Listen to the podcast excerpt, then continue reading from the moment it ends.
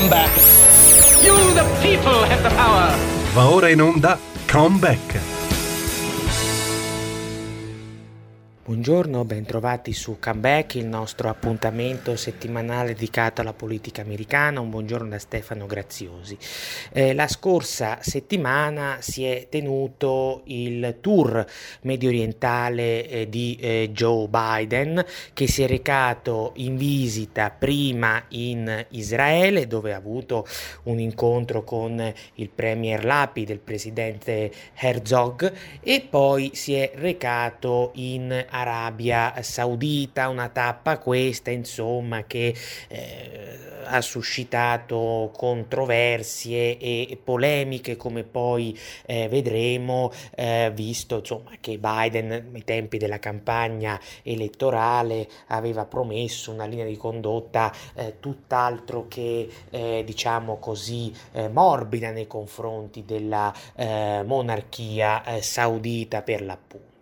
Ma cominciamo dalla prima tappa, quella israeliana, la tappa che eh, teoricamente avrebbe dovuto essere più in discesa. In realtà le cose non sono andate esattamente così. Certo, eh, si è verificato, si è registrata un'ottima sintonia personale tra Biden e il premier israeliano eh, Lapid. Eh, sono state eh, firmate anche eh, delle intese importanti, un'intesa sulla eh, cooperazione tecnologica innanzitutto che riguarda anche l'intelligenza artificiale. È stato eh, riferito dal Times of Israel che que- questa, questa, diciamo, questa, intesa mh, mm, nell'ambito eh, dell'alta tecnologia è, è finalizzato dal punto di vista politico eh, a far sì che in qualche modo gli Stati Uniti cerchino di allentare un po' ehm, una progressiva eh, convergenza che proprio in questo settore negli ultimi anni si è ehm, diciamo, mm, che si è verificata diciamo, in questo settore negli ultimi anni tra Israele e, e la Cina. ricordiamo che una delle ragioni per cui eh, Joe Biden ha deciso di, fare, di compiere questo viaggio medio orientale è proprio per tentare di eh, ripristinare, di rinsaldare l'influenza americana sullo scacchiere medio orientale, un'influenza che eh, soprattutto nell'ultimo anno e mezzo eh, si è notevolmente sfibrata, a netto vantaggio tanto della della Cina quanto della stessa Russia. I dossier sono ovviamente eh, correlati e, e, rientrano sempre all'interno del più ampio contesto della crisi eh, ucraina. Eh, poi è stata eh, firmata eh, una ehm, dichiarazione, la dichiarazione eh, per la par- di Gerusalemme per la partnership strategica tra Stati Uniti e Israele. I due paesi si sono impegnati a rafforzare la cooperazione eh, bilaterale, eh, hanno messo in campo, comunque eh, auspicano di mettere in campo strumenti di maggiore efficacia nel contrasto all'antisemitismo e ehm, diciamo tendono altresì eh, ad auspicare un'estensione degli accordi di Abramo che vennero, ricordiamolo, eh, siglati nel 2020 grazie alla mediazione dell'allora presidente americano Donald Trump. Uh, l'idea di Biden, che era già l'idea di Trump, sarebbe quella di arrivare a una normalizzazione dei rapporti tra Israele e Arabia Saudita. Um, diciamo che nell'ambito di questo viaggio un primo importante passo si è verificato perché eh, l'Arabia Saudita appunto ehm, ha aperto ai voli israeliani il proprio spazio aereo, però insomma ancora la normalizzazione eh, eh, non è stata, eh, la normalizzazione dei rapporti non è stata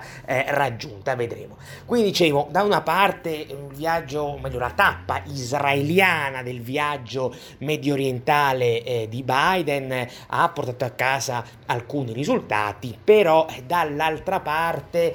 al di là di questi documenti siglati molto importanti, al di là della svolta nelle relazioni tra Arabia Saudita e Israele, eh, al di là, ripeto, della sintonia personale tra Lapid e Biden, e beh, insomma, qualcosa è andato un po' storto e questo qualcosa riguarda il dossier iraniano. Lo sappiamo, eh, Israele eh, nutre forte e possiamo dire anche fondata preoccupazione nei confronti eh, di eh, un Iran che eh, potrebbe arrivare ad ottenere l'arma nucleare a prima vista sembrerebbe esserci stata una certa convergenza tra Biden e Lapide, tant'è che nel partenariato strategico di cui parlavamo prima, Israele e Stati Uniti si impegnano ad evitare, a scongiurare l'eventualità che l'Iran possa arrivare all'arma nucleare. Ma dove c'è diciamo, il problema vero dove si registra il nodo nel rapporto tra i due paesi, beh, è l'accordo sul nucleare con l'Iran. Sapete, questo accordo molto controverso fu per la parte americana siglato da Obama nel 2015, poi Donald Trump lo abbandonò nel maggio del 2018. Joe Biden, quando c'era la campagna elettorale, ha promesso a più riprese paese che avrebbe fatto di tutto per ripristinare questo accordo, anche se poi eh, mancava spesso e volentieri di fornire i dettagli su come ciò sarebbe potuto accadere. Quando è entrato in carica nel gennaio 2021, prima ha raffreddato notevolmente i rapporti con l'Arabia Saudita, ma di questo parleremo nella seconda parte della trasmissione e contestualmente eh, poco dopo ha eh, diciamo avviato avviato, era aprile del 2021, questa parziale distensione con l'Iran, avviando dei colloqui indiretti con Teheran per cercare appunto di rilanciare questo accordo tramite soprattutto la mediazione della Russia, perché ricordiamoci che l'Iran è uno stretto alleato medio orientale di Mosca e che Mosca ha tutto l'interesse a ripristinare appunto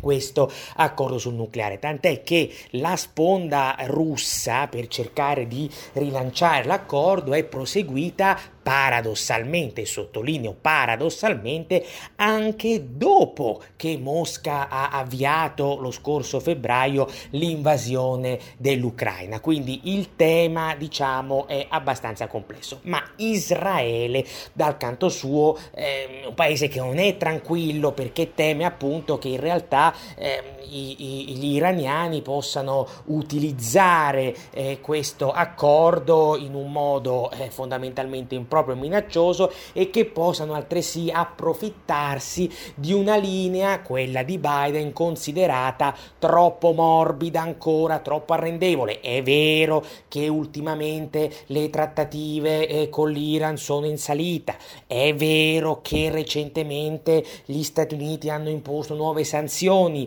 eh, all'Iran stesso, è vero che durante la tappa israeliana Biden ha appositamente interpellato, non ha escluso escluso, anche se detto come ultima risorsa, l'uso della forza militare, però, però alla fin fine Biden ha fatto chiaramente capire che lui, almeno per ora, quell'accordo, il tentativo quantomeno di rilanciare quell'accordo, lui non lo vuole gettare a mare. Del resto è stato uno dei capisaldi eh, della, della sua campagna elettorale, come vi dicevo prima, quando era fissato che doveva portare avanti qualsiasi cosa sconfessasse il predecessore Signore sconfessasse Trump. Eh, del resto Trump non è che era uscito dall'accordo come fu detto all'epoca perché voleva avviare un cambio di regime in Iran, no, era uscito dall'accordo per compattare il fronte, diciamo, che fa capo all'Arabia Saudita da una parte, Israele dall'altra e in un eventuale secondo mandato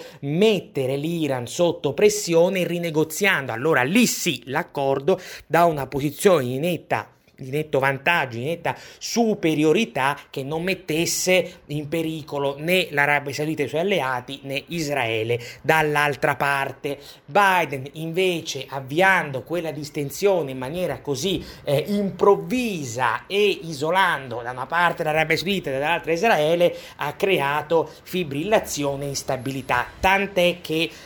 l'avvio di quella distensione fu tra le concause, se vogliamo, anche per quanto indirettamente, della crisi di Gaza che ricorderete esplose lo scorso, no scusate, esplose a maggio del 2021. Maggio 2021 Ricordiamo infatti che Hamas intrattiene rapporti insomma piuttosto stretti con con l'Iran. Quindi questo è il tema. Um, in realtà Israele sperava di convincere Biden ad assumere una linea più dura. Delle divergenze tra Lapide e Biden sono emerse anche durante la conferenza stampa congiunta che loro hanno tenuto eh, giovedì della settimana scorsa, eh, quando Lapid ha chiesto eh, a Biden Biden un approccio di, di deterrenza nei confronti dell'Iran molto più energico che chiama in causa nel caso anche appunto la minaccia militare Biden ha risposto no io confido più nella diplomazia nella serata di giovedì sempre della settimana scorsa il Times of Israel citava fonti governative israeliane secondo cui appunto gli alti apparati governativi governativi dello Stato ebraico si sarebbe registrata, cito testualmente, frustrazione per la posizione giudicata troppo blanda, troppo blanda di Joe Biden nei confronti dell'Iran. Questo che cosa vuol dire quindi? Che se ha ragione il Times of Israel, che se le indiscrezioni che ha riportato sono corrette e non c'è ragione di credere che non sia così, al di là dei pur importanti accordi firmati, dei sorrisi e eh, eh, della sintonia personale tra Lapide e Biden sulla questione centrale, rapporto con l'Iran, l'attuale amministrazione americana, differentemente dalla precedente, non è in linea con Israele e per Biden la situazione potrebbe addirittura peggiorare perché? Perché sapete che Israele si avvia a nuove elezioni che si terranno a novembre, all'inizio di novembre, elezioni che potrebbero in realtà riportare sulla scena Benjamin Netanyahu, l'ex premier israeliano. Quel Netanyahu, insomma, con cui non è che Biden vada proprio d'accordissimo e che molto più di Lapid, in modo molto più energico di Lapid, ha sempre messo in evidenza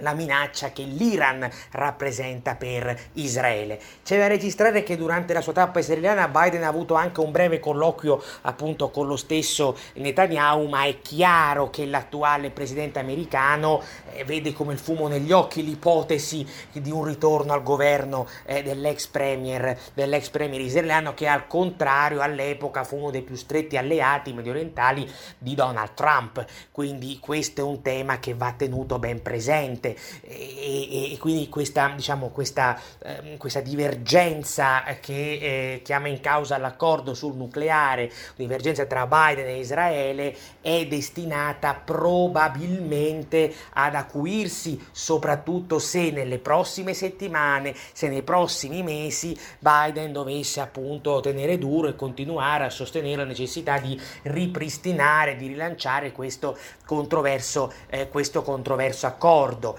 Eh, quindi vedremo poi come la situazione in caso si andrà a dipanare nelle prossime settimane e nei prossimi, eh, nei prossimi mesi. Eh, un tema eh, di cui non è chiaro se si sia eh, parlato o meno dal punto di vista energetico è il gasdotto ISMED. Eh, sapete questo progetto che collegherebbe Israele a Cipro alla Grecia fino ad arrivare in Puglia, un gasdotto rispetto a cui lo stesso governo Draghi ha mostrato ehm, un significativo interesse in questi mesi, c'è stato anche un viaggio lo scorso aprile del ministro dello sviluppo economico eh, Giorgetti in Israele eh, si è parlato tra le altre cose proprio anche di, di questo progetto, un progetto che Trump aveva diciamo approvato, comunque a cui aveva dato l'endorsement e che invece ha trovato molto più scettico Joe Biden perché ci sono varie ragioni di questo scetticismo, ehm, i ben informati informati sostengono che una di queste ragioni eh, sarebbe di natura eh, ambientalista, cioè alcuni settori dell'amministrazione americana, a partire dal, ehm, dall'inviato speciale per il clima John Kerry, eh, non vedrebbero di buon occhio questo progetto per appunto eh, ragioni legate ehm, all'ambiente. Ma più in profondità c'è una questione di carattere geopolitico alla base. L'EastMed è un progetto che non piace alla Turchia perché la Turchia vede questa, questo eventuale gasdotto eh, come un progetto, appunto una struttura che la, la, vedrebbe a sua volta tagliata fuori e ragionando sempre eh, con gli occhi di Erdogan eh, rafforzerebbe avversari storici eh, della Turchia stessa come la Grecia e come Cipro. Ora va ricordato che, come vedevamo nelle scorse settimane, Biden ultimamente, ultimamente, soprattutto penso al summit NATO di Madrid che si è tenuto poche settimane fa, beh, ultimamente ha mostrato una eccessiva arrendevolezza nei confronti di Erdogan, eh, ha ceduto su tutta la linea per quanto riguardava le sue pretese per far, in, per far entrare Svezia e Finlandia nella NATO e ha ceduto anche o comunque ha mostrato mostrato disponibilità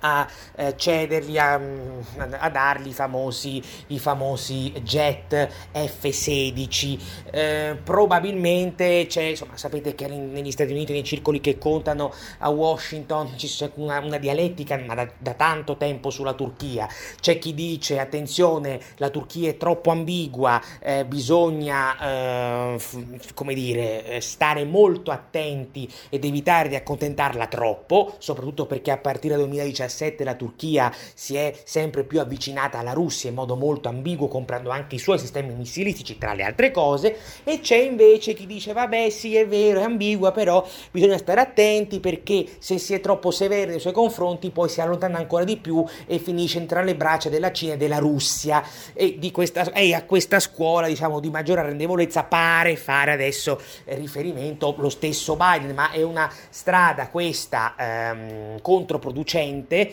perché eh, Erdogan ha già mostrato in passato di avere degli appetiti e delle pretese sempre più difficilmente, diciamo così, eh, saziabili e quindi eh, per la Nato eh, questo, questo, modo di fare rischia di essere un forte, insomma, un significativo problema e così come rischia di essere un significativo problema questo per l'Italia perché l'Italia dovrebbe giocare un ruolo di leadership nel Mediterraneo all'interno del fianco meridionale eh, della Nato con l'appoggio degli Stati Uniti anche per cercare di stabilizzare la Libia. Noi abbiamo bisogno di una Libia stabile non solo per far fronte ai flussi migratori ma anche per cercare di partecipare economicamente alla ricostruzione e soprattutto incrementare il nostro approvvigionamento energetico. E però questo insomma non lo possiamo fare da soli. Adesso sembrerebbe il condizionale d'obbligo, ma quello che è accaduto nelle ultime settimane non lascia proprio ben sperare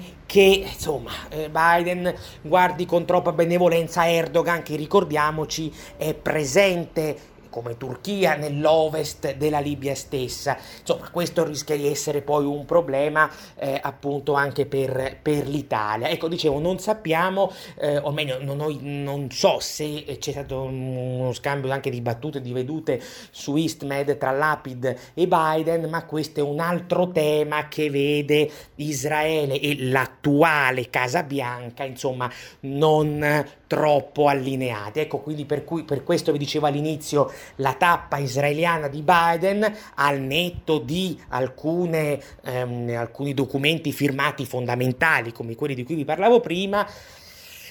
non ha, eh, come dire, cementato realmente o comunque fino in fondo i rapporti tra Israele e gli Stati Uniti perché il problema è che alcune politiche di questa amministrazione americana, a partire dalla sua linea nei confronti dell'Iran favorevole al rilancio dell'accordo nucleare con l'Iran, in Israele non vengono ben viste. Questo non è qui solo un problema di Netanyahu, eh, che in questo momento è all'opposizione, ma anche comunque di un premier più di centrosinistra come, come Lapid. Sono preoccupazioni condivise, poi magari eh, le varie posizioni politiche politiche, le personalità dei vari, dei vari eh, diciamo, attori in campo nella politica israeliana danno eh, voce a queste preoccupazioni in modo più energico, più soft, eccetera, ma queste preoccupazioni ci sono, sono profonde e sono condivise e quindi diciamo che da questo punto di vista Biden nella sua tappa israeliana non è riuscito pienamente, come dire, a ripristinare quell'influenza eh, americana in loco che invece era molto solida ai tempi dei, dei quattro anni appunto dell'amministrazione Trump. Io farei una breve pausa. Buongiorno, ben trovati su Comeback, il nostro appuntamento settimanale dedicato alla politica americana. Un buongiorno da Stefano Graziosi. Eh, nella prima parte della trasmissione di oggi ci siamo concentrati sulla tappa israeliana del recente viaggio eh, medio orientale di Joe Biden che è stato effettuato la settimana scorsa. Eh, abbiamo quindi visto come sicuramente la tappa israeliana ha portato portato sotto alcuni aspetti anche un rafforzamento dei rapporti, sono stati siglati diversi documenti eh, tra Stati Uniti e Israele, ma che dall'altra parte alcuni nodi di attrito eh, alla base di questi rapporti tra Israele e l'amministrazione Biden restano eh, intatti, soprattutto per quanto riguarda la minaccia israeliana. È vero, è stata firmata una partnership strategica in base a cui Israele e Stati Uniti si impegnano a collaborare per scongiurare l'ipotesi, lo vedevamo, che l'Iran possa acquisire l'arma, atom- l'arma nucleare, però ecco, eh, sul tema dell'accordo sul nucleare con l'Iran e sull'approccio da tenere con l'Iran tra Lapid e Biden sono emerse, diciamo così, appunto delle divergenze. Lapid aveva chiesto un approccio più duro, soprattutto termini di deterrenza, facendo anche ricorso alla minaccia militare. Biden, che pur non ha escluso del tutto la minaccia militare, però ha detto chiaramente durante la conferenza stampa congiunta di preferire la via diplomatica. Nella serata del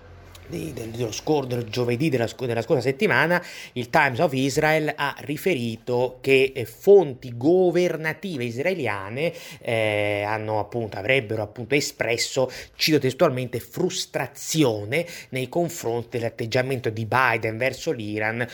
considerato essenzialmente troppo blando. Ecco, Israele e Lapid nella fattispecie sperava di portare eh, Biden su posizioni, diciamo, un po' più, un po' più severe, mettiamole in questi termini, ma non sembra esserci riuscito. Sappiamo appunto che Biden ha voluto a tutti i costi cercare di ristare, volendo, anzi continua a volere a tutti i costi di ehm, questo tentativo di rilancio del controverso accordo sul nucleare siglato nel 2015, da cui Trump si era tirato indietro nel 2018. Eh, vedremo poi come queste cose andranno, però indubbiamente eh, per, eh, diciamo, per Israele ciò rappresenta un grosso problema, una grossa eh, minaccia, eh, potenzialmente anche per la sua stessa eh, esistenza. E del resto eh, il riavvio del processo di distensione tra Washington e Teheran l'anno scorso con Biden alla Casa Bianca ha contribuito, come vedevamo nella prima parte della trasmissione, a destabilizzare un Medio Oriente che invece Biden aveva ereditato, insomma, abbastanza, abbastanza eh, stabile. Eh, poi, appunto, dicevamo, c'è stata il viaggio, la tappa saudita del viaggio eh, tra eh, venerdì e sabato. Eh, Biden si è recato eh, da Tel Aviv a Jeddah e, e, lì ha incontrato i membri della famiglia reale saudita, Re Salman e Mohammed bin Salman, il principe ereditario saudita. Eh, questo, questa è stata la tappa più spinosa del tour medio orientale di eh, Biden per tutta una serie di ragioni innanzitutto per la sua stessa credibilità internazionale. Ricordiamoci infatti che eh, quando era candidato presidenziale tra il 2019 e il 2020, Biden a più riprese aveva criticato l'Arabia Saudita, aveva criticato gli stretti legami tra Trump e Mohammed bin Salman, aveva promesso Biden che avrebbe reso l'Arabia Saudita un paria, cito testualmente, eh, e soprattutto una volta insediatosi alla Casa Bianca, ricorderete a febbraio del 2021 Biden pubblicò un rapporto dell'intelligence americana che evidenziava il coinvolgimento di Bin Salman nell'assassinio del giornalista Jamal Khashoggi, ricorderete. Ehm, insomma,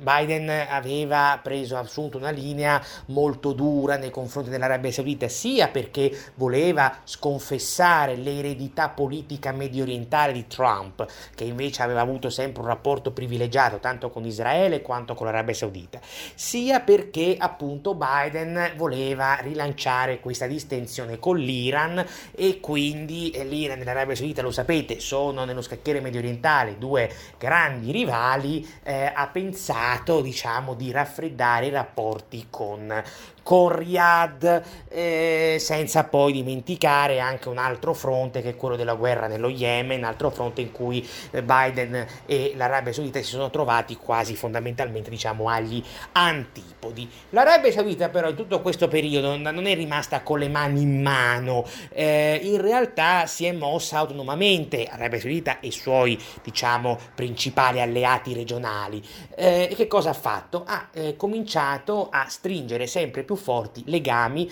tanto con la Russia quanto con la Cina. E questo a lungo andare si è tradotto in un problema per gli Stati Uniti che hanno visto innanzitutto una riduzione significativa della propria influenza medi- sul, sul, sul, sul, Medio Oriente perché comunque l'Arabia Saudita rappresenta uno dei, dei, dei, diciamo, delle, degli attori che storicamente sono più vicini, più agganciati all'orbita eh, statunitense stessa. E, e poi si è posto a un certo punto il problema del caro energia caro energia che come spesso vi ripeto negli Stati Uniti non si è posto adesso da pochi mesi da quando Putin ha invaso l'Ucraina, no, no, si, si è posto già dall'estate scorsa, da, tra luglio e agosto del 2021, quindi ormai da un anno. E eh, già all'epoca, eh,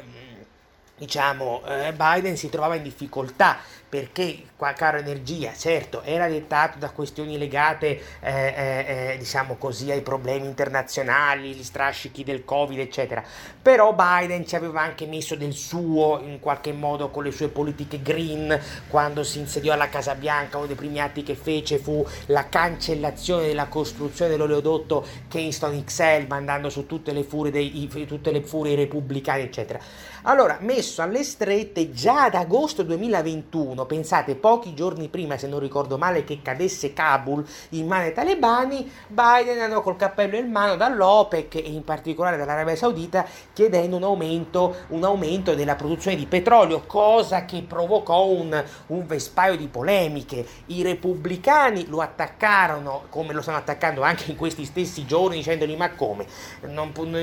vieti di sfruttare la nostra energia, il nostro petrolio, eccetera, e poi vai a chiederlo a paesi, a paesi esteri, questo è il ragionamento dei repubblicani, che lo accusavano e lo accusano ancora oggi di mettere a repentaglio l'autonomia energetica eh, statunitense. Dall'altra parte gli ambientalisti eh, che, avevano, che, avevano, votato Biden nel 2020 eh, in base alle promesse green di svolta contro gli idrocarburi eccetera, anche loro insomma si sono dal loro punto di vista giustamente irritati dicendo ma insomma eh, ci stai prendendo in giro, ci avevi promesso tut- tutta un'altra cosa e, e adesso ci ritroviamo appunto con te che vai a chiedere chiedere all'OPEC eh, un aumento della produzione, della produzione di greggio. La situazione ovviamente è peggiorata dopo, dopo l'inizio dell'invasione dell'Ucraina da parte della Russia, perché si è aggravata ulteriormente la questione del caro energia soprattutto dopo che Biden ha imposto l'embargo, eh, l'embargo energetico eh, a Mosca. E in tutto questo però l'Arabia Saudita ha continuato a coltivare delle relazioni sempre più strette anche negli ultimissimi mesi